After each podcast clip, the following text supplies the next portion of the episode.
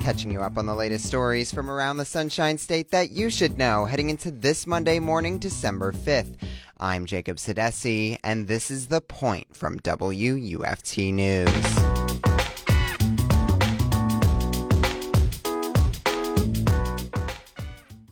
Hurricane Ian wreaked havoc upon Sanibel Island and many of the structures upon it. Among the structures damaged, the Sanibel Public Library. The library just reopened to the public, but with its collection virtually unharmed. I spoke with WGCU's Cary Barbor about how the books survived and the services the library is offering that are most essential to the community at this time. I just published an article about the Sanibel Public Library reopening on December 1st, which was a really important milestone in the recovery for the island, which people may know got really trashed in Hurricane Ian. The library reopening was an important event because it's sort of like a community center for the island and it's a place for people to use services and power, et cetera, et cetera. And so it's more than just like a place to take out books. So, of course, you mentioned that Sanibel Island was one of the areas hit the hardest by Hurricane Ian.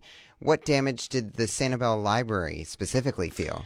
Well, amazingly, this library saw very little damage. It's on the highest point of the island, so that was in its favor. The other thing is, they don't have any books or media, physical media on the ground floor. So their ground floor is just like a their main entrance and a meeting room, and that floor got very damaged, but it wasn't any of their assets as a library. So to me, it was just almost miraculous. I entered the second floor of the library, and it's all in perfect condition as though no hurricane ever happened. And I forgot to ask them whether that was on purpose. I imagine it was because they've survived several hurricanes at this point in that building, but it's brilliant planning. Yeah, so how did you learn about all this? Who did you speak to?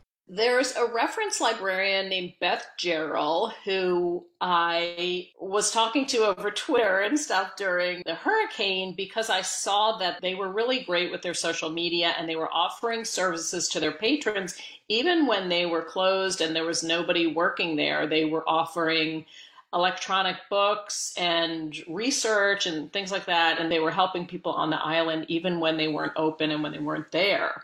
So I love that. And it just showed what a vital resource that, that library is. So I had done a couple of stories on the library and then I saw something that they posted that they were going to be reopening again physically. And so I knew that I wanted to get over there. So I talked to Beth Gerald, this reference librarian, and I talked to a couple of patrons who were there that day for the opening day and a couple of the other library staff. Can you talk a little bit about some of the resources that the library offers and why they're so vital to the community right now? First of all, they have blazing Wi Fi, which is a lot of the island doesn't yet have cell service or Wi Fi in their homes, if their homes are even still standing. I mean, when I drove over to the library, it was it's really heartbreaking. The island is still in very bad condition. The buildings are demolished. You know, you can see through many of them. So, as you know, if you've been through this, there's a million forms to fill out. You have to call your insurance company. You have to there's all this paperwork that has to happen. And if you don't have Wi Fi, it's really difficult. So the library offers Wi Fi. They also lend out Wi Fi hotspots, which I thought was amazing. So if you have cell service at your house, you could check out a, a hotspot, take it home, and do your electronic paperwork at home. They have air conditioning, of course, and a nice clean place for you to just meet with people if you need to meet with people. They have copy machines, of course, fax machines, all that sort of just just sort of a business center and it's just in a nice clean quiet air conditioned place so that if your house is destroyed or under construction it's just a nice place to kind of feel normal and to be able to get some work done Yes, those resources are definitely great, but is there anything that's left for the library to rebuild or reintroduce before its operations are fully back to 100%? Well, they're only open on weekdays 10 to 3 for December. We'll see what happens in January. I don't know. And then they have curbside pickup I think from 11 to 3. I'm not sure about those hours. So the hours are not what they normally are. And then the other thing is, it's really hard to get over to Sanibel if you don't have a resident hurricane pass or a commercial hurricane pass. You really can't get over there. Like I, one of the uh, librarians had to come meet me on the other side of the bridge and pick me up and take me. They, she very kindly took, brought me over because I couldn't. I tried every which way to get some sort of media access over there, and I couldn't do it. So that's that's a big hurdle is just getting there. But if you do live there, the things that are limited, I would say now are just the hours. That was WGCU's Cary Barbor on the Sanibel Public Library reopening for the first time since Hurricane Ian and the services it's offering the community during this time. Now let's catch you up on today's top stories from around the state. The University of Florida's backup quarterback played his whole season in the shadows of struggling starter Anthony Richardson, and now it turns out a sensational child pornography investigation, too. Fresh Take Florida's Julia Coyne reports that the criminal investigation into Jalen Kitna began in June and unfolded slowly over five months.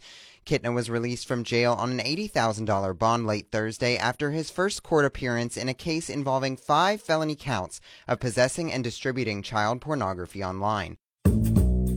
Legal challenges to six candidates seeking to be appointed by Governor Ron DeSantis to two appellate courts took another twist after plaintiffs filed requests to disqualify Florida Supreme Court Justice Renatha Francis from the case.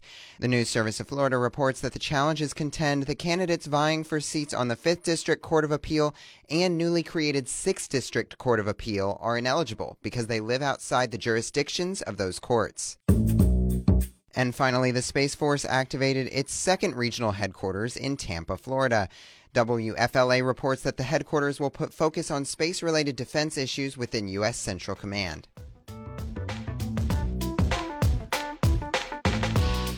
Subscribe to the Point newsletter, which drops the latest Florida stories into your inbox every weekday morning at 8 a.m. Visit WUFT.org for more information. I'm Jacob Sedesse, and you've been listening to The Point from WUFT News out of the University of Florida. Have a great Monday.